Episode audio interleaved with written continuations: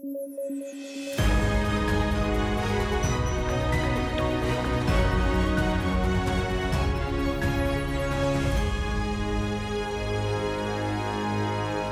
Hola, ¿qué tal? Yo soy Alexandra Ames y esto es Debate y estamos aquí junto con David Rivera y Paolo Benza para comentar las noticias más importantes del día. El día hoy, miércoles 22 de septiembre, arrancamos este podcast con la noticia de la suspensión del Consejo de Ministros.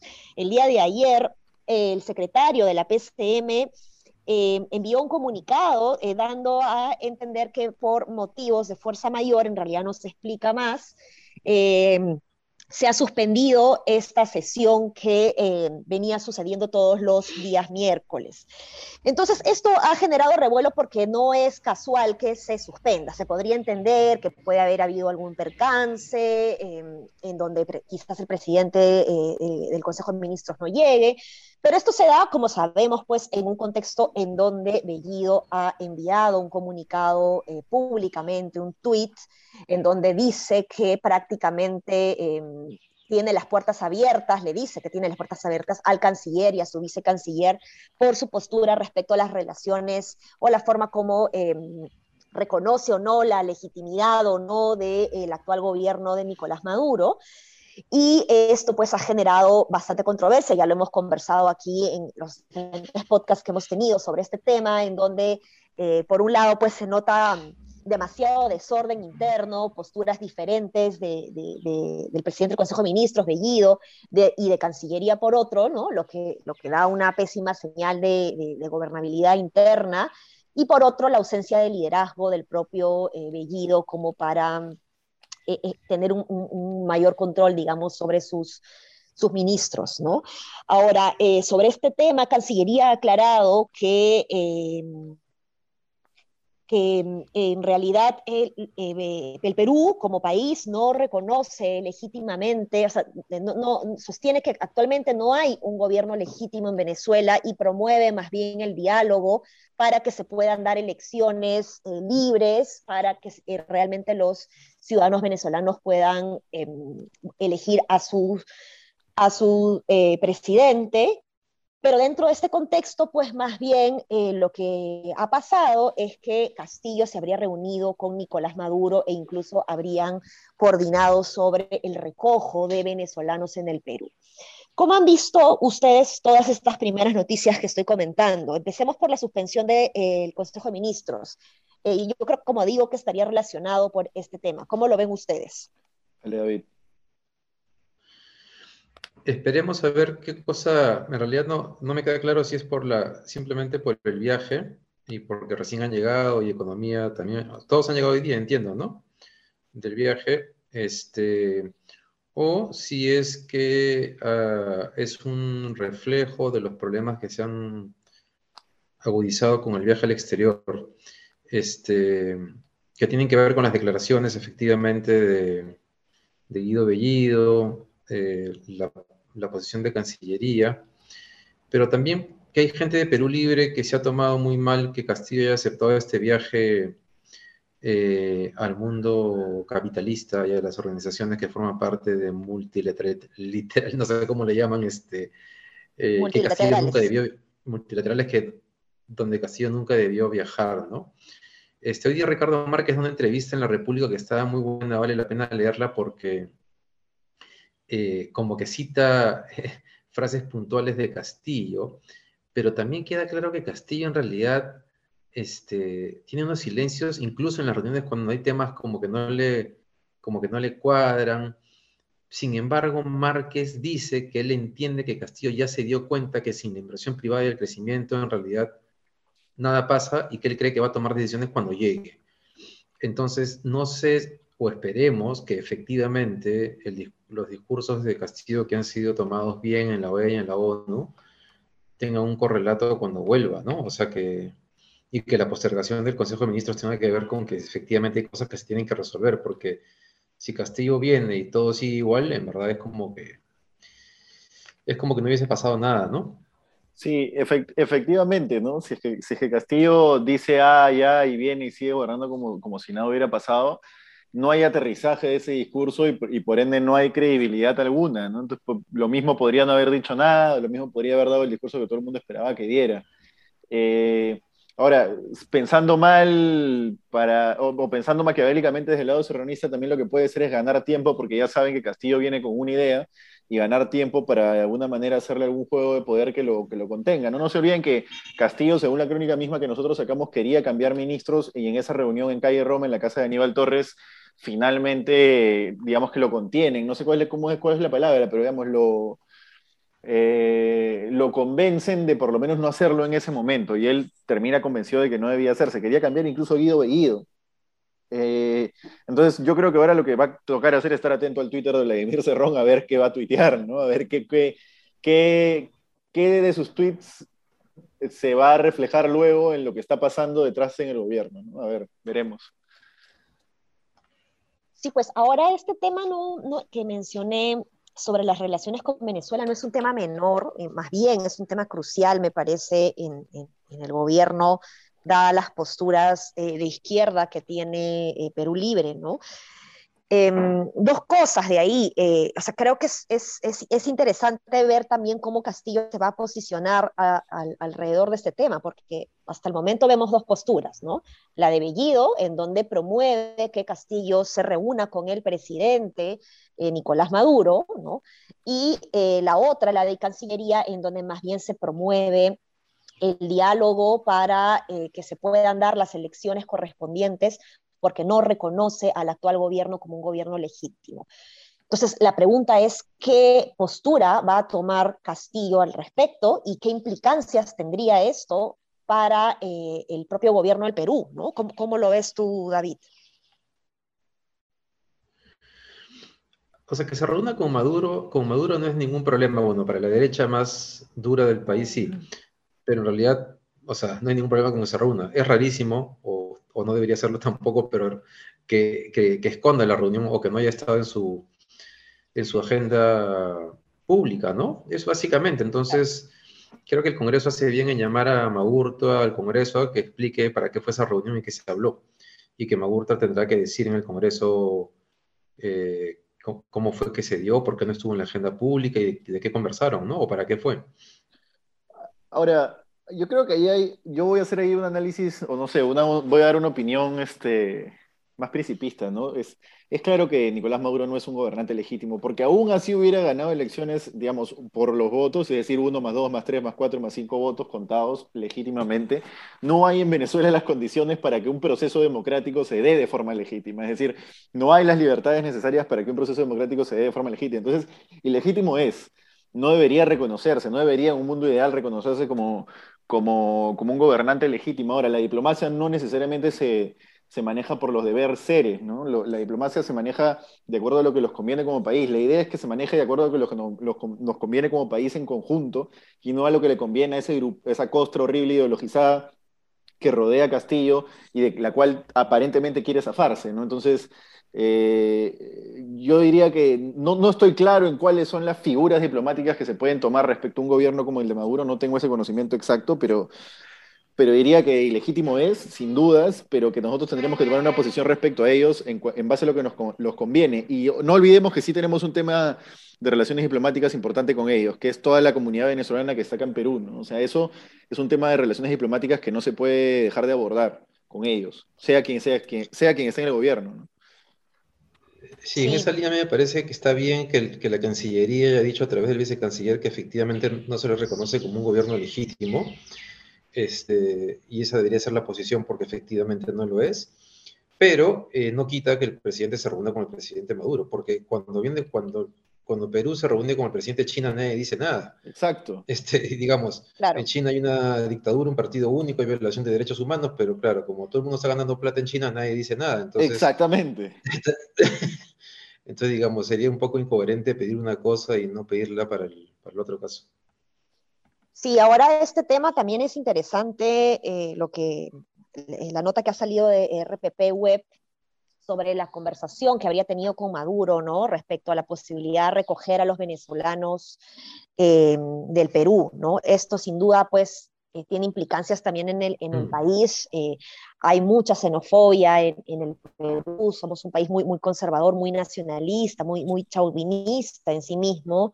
Y eh, esta bandera o esta narrativa de expulsar a los venezolanos eh, eh, está instrumentalizado por, por, por, la política bastante, ¿no? Entonces, eh, complicado lo que se viene. No sé si quieren comentar algo más sobre esto. No, no, no. Yo solamente quisiera comentar que independientemente de lo que quiera Maduro, primero habría que preguntarle a los venezolanos si quieren regresar, ¿no? Este, si no quieren Claro, regresar, independientemente de lo que no, quiera no Castillo tienen por qué ¿no? obligarlos a este, volver a una, a una dictadura, ¿no? Exacto. Sí, pues. Bueno, pasamos a otro tema que es eh, importante también mencionar, que es un tema que se repite desde hace mucho tiempo, desde que yo soy adolescente, más o menos vengo escuchando sobre este, sobre este tema, y es sobre los costos o la remuneración que deben tener los congresistas. Eh, la legisladora María Agüero, de la bancada de Perú Libre, ojo, de Perú Libre por la región Arequipa, indicó que el sueldo que le corresponde, que es 15.600, no es suficiente para costear sus labores del Congreso de la República. Entendemos, evidentemente, por si acaso, ¿no? que 15.600 soles es la remuneración que le corresponde a los congresistas de manera eh, bruta, tal cual, digamos, pero que además existen otros 15.600 para los gastos de representación y en donde eh, eh, podría complementarse con gastos extras que necesite para ejercer su labor, ¿no? Eh, pero 15.600 es lo que le corresponde como remuneración eh, plana, digamos, ¿no? Oficial. Eh, ¿Se acuerdan de Leila Chihuán, ¿no? Que Ajá. también pasó lo mismo y, y- y- y- y la, la cuestionaron mucho, ¿no? Eh, ¿Cómo han visto ustedes esta noticia? Y, ma- más que eso, me, me gustaría saber por parte de ustedes qué, qué opinan sobre las remuneraciones en el Congreso, si son muchas, si es alto, si es poco, si se debe eh, reducir, porque acordémonos que también hay una propuesta ahí que se está dando vueltas desde el Ejecutivo de la reducción de altos funcionarios, eh, ministros, viceministros e incluidos también congresistas, ¿no? Escucha, es un tema políticamente, ¿cómo se dice? Incorrecto, pero claro, en el Perú existe la idea que los funcionarios públicos, entre ellos los congresistas, ganan mucho, y yo la verdad creo que no es así. Este, lo que pasa es que eh, la calidad de los políticos, sobre todo que tenemos, es tan mala que a todo el mundo nos revienta que ganen un nivel remunerativo que no guarda correspondencia con lo que hacen, ¿no? Eh, pero, por ejemplo, si esta congresista de Arequipa digamos, la frase en sí misma no me parece negativa, tal vez para ella ese dinero Claro. efectivamente, yo no sé cuántos hijos tendrá, en qué colegios estudiará, que- o sea, quién sabe tantas cosas, cu- cuántas variables pueden haber que diferencian este, una persona de la otra, más aún en, un país como el Perú, en el cual no hay educación pública, no hay salud pública y todo es privado, ¿no? Eh, este, entonces, en general, no, no, no, digamos, su frase no me parece, este, eh, me parece que es sincera. Este, lo que sí nos faltaría tal vez es tener algún tipo de sistema de pagos en general en el Estado que esté más relacionado con, con ¿cómo llamarlo? Productividad o con algo por el estilo, ¿no? Alguna variable que, o sea, que tengas un salario base, pero que efectivamente lo que ganes dependa de tu, de tu chamba, ¿no? De lo, de lo que haces que sea positivo para el país. No sé, yo ahí. Eh, sí, lo quieren hacer pasar por sinceridad, ¿no? No, pues yo soy sincero, a mí no me alcanza. Por ejemplo, acá tengo el dato, ah, ojo a este dato.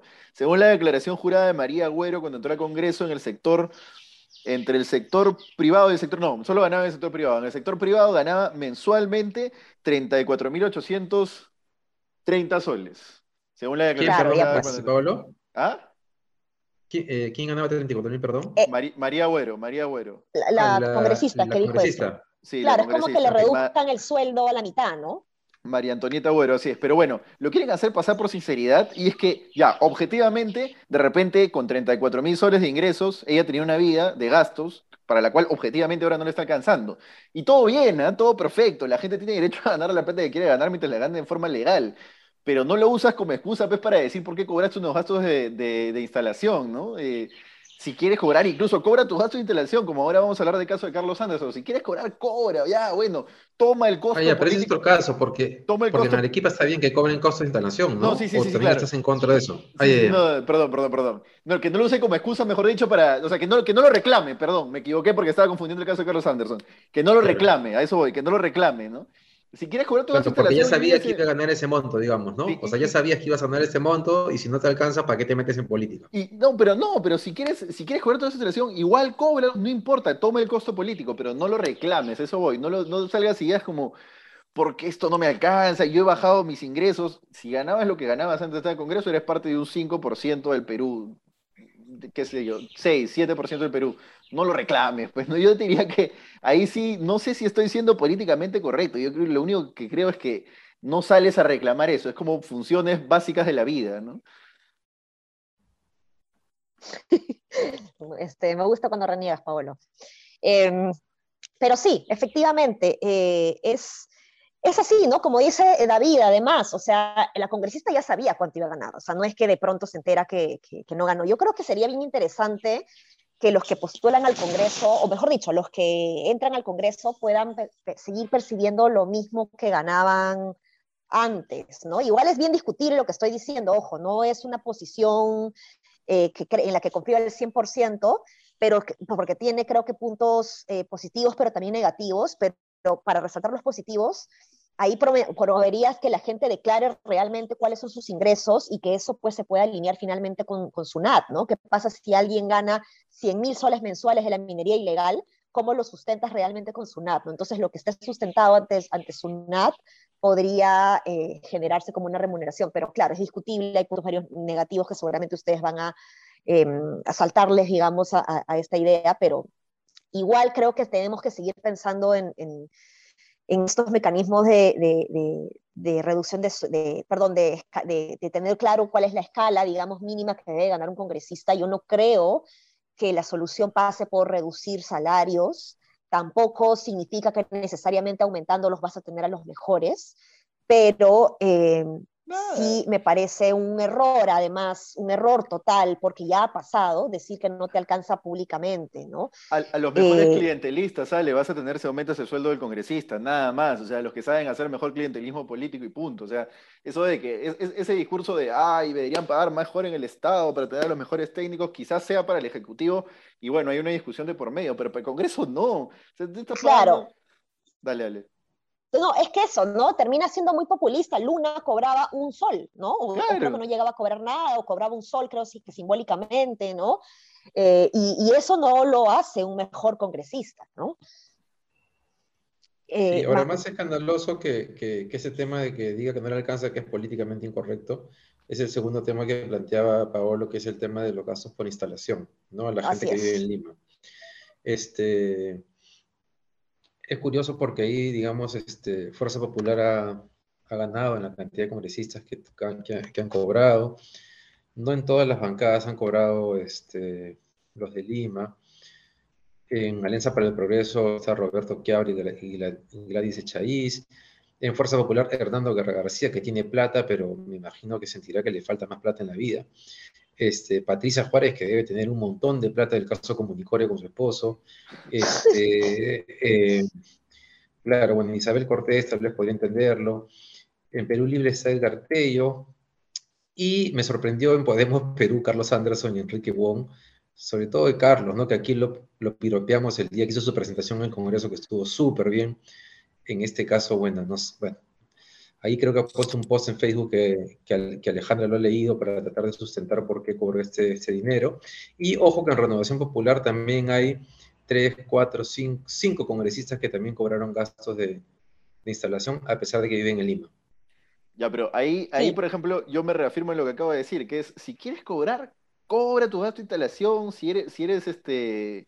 Eh, congresista de provincia igual tienes que cobrarlos, pero digamos que no te alcanza, si es objetivamente no te alcanza, no te alcanza, pero no sales a reclamarlo, o sea, si quieres cobrar, cobra, haz lo que quieras, cómete el costo político, esa plata igual está ahí, digamos, en fin, pero no salgas a reclamarlo, o sea, no salgas a decir, le estoy haciendo un favor a la gente de venir a legislar las grandes leyes que hacemos en este Congreso, las hermosas y muy buenas leyes que hacemos en este Congreso, ah, tienen que agradecerme, entonces voy a cobrar mi alta instalación bien en Lima, o voy a decir que no me alcanza porque le estoy haciendo un favor. El, el mismo caso, para mí es un caso muy parecido, el de cobrar gasto instalación en Lima de Carlos y demás, y el de y el de la congresista Güero de Arequipa. No los distinguirí, por eso me confundí al principio, ¿no? Pero, pero bueno, en fin, si quiere cobrar, cobre, yo, no hay ningún problema.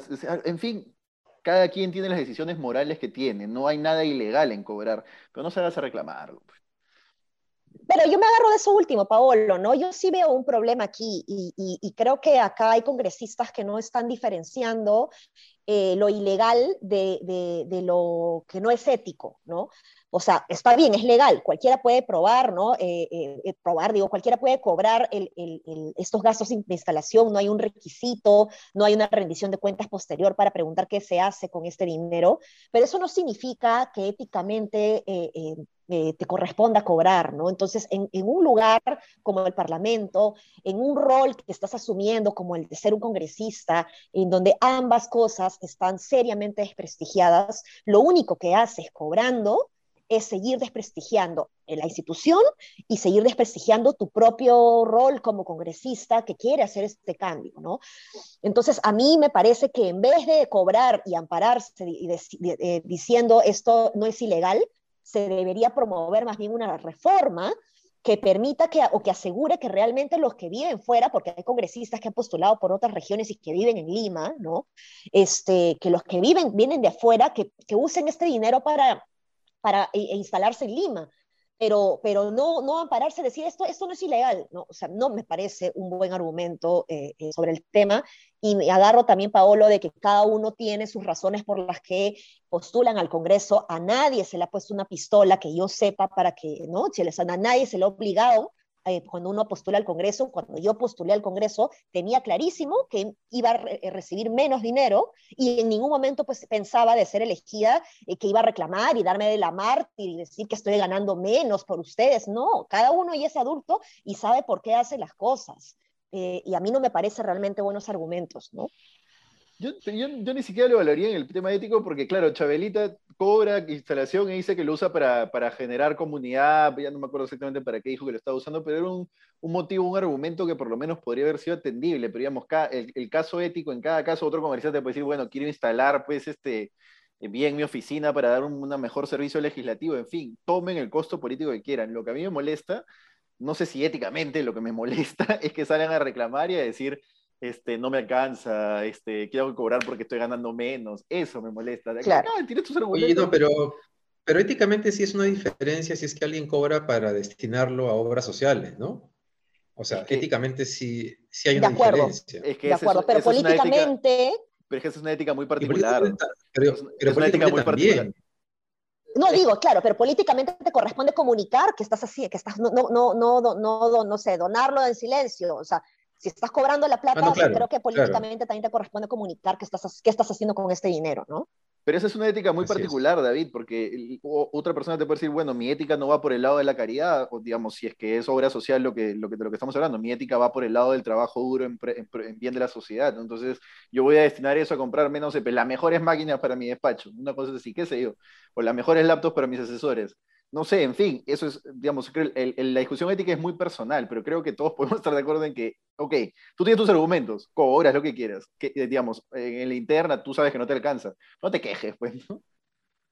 En fin. Oye, una cosa sobre, sobre Carlos Anderson, eh, estaba leyendo en su post de Facebook que hay unos argumentos que son válidos, ¿no? Es, Mejor dicho, interesantes, no sé si válidos, y tiene que ver con, por ejemplo, que hay congresistas de regiones, pero que en verdad ya viven en Lima, o sea, costo de instalación es cero, ¿no? Claro. Entonces, pero sin embargo, a ellos, ellos, no se les pone en la foto cuando deberían estar en la foto. Totalmente. Y también es cierto, y él dice como que en realidad este, estos costos de instalación, entre comillas, son una manera de, de, es un poco lo que se hace en el Estado, ¿no? Son una manera de compensar los bajos salarios que hay en el sector público. Y tal vez, porque debería ser bien sencillo saber a qué congresistas se le debe pagar costo de instalación o no. Es decir, es, muy, es fácilmente verificable con toda la burocracia que tiene el Congreso saber quién ya vive en Lima y quién no. Entonces, si no lo hacen es porque en realidad la lógica detrás es, oye, ¿sabes que ganamos poco, 15 lucas, entonces queremos ganar más? Entonces, este, mejor sería visibilizarlo, mejor sería para los peruanos saber, los congresistas ganan 22 mil o 25 mil soles, ya está, eso es lo que ganan y sabemos que son un desastre, porque ellos políticamente usan como que no, solo ganamos 15 lucas mensuales, ¿no? Es también parte de su juego. Sí, pues por eso creo que insisto en esta idea que es discutible, ojo, ¿no? No, no, no, no me la compro al 100%, pero en esta idea de que cada uno siga recibiendo lo que recibió en promedio en los últimos, no sé, cinco años, dos años, no sé. Eh, y me parece lo más justo. me parece lo más justo, no, sé si lo más equitativo, pero me parece que es justo, ¿no? Pero bueno, es discutible. en el Perú entre Isabel Cortés y Carlos Anderson pues son abismales, ¿no? Claro, de acuerdo, de acuerdo. Yo, sí, pues para cerrar, cuando, cuando Anderson dice en el, cuando Carlos dice en el post de Facebook algo así como que eh, quienes me van a juzgar igual me van a juzgar, entonces yo solamente pongo esto por, por ejercicio argumentativo, yo sigo diciendo, acá, si tú tienes tu, tu, tu argumento, cobras lo que quieras, pero no nos digan que nos están haciendo un favor. Creo que en el caso de Carlos no dice eso, pero, pero, pero en el caso de, de Agüero sí lo, sí lo percibí así, ¿no? No me alcanza, le estoy haciendo el favor de legislar. En fin, si lo dice Carlos igual, esa parte es la que a mí me molesta. Claro. Bueno, nos hemos extendido, eh, ha estado bien interesante, no sé si quieren comentar algo más. No, no, no. Bueno, bueno, entonces eso nos despedimos. No se olviden de entrar a sudaca.pe y ver las videocolumnas que tenemos, los, las entrevistas, las investigaciones y sobre todo las entrevistas pues, que está haciendo Patricia del Río por las mañanas. Eh, nos vemos. Chao, chao. Hasta mañana. Chao, chao.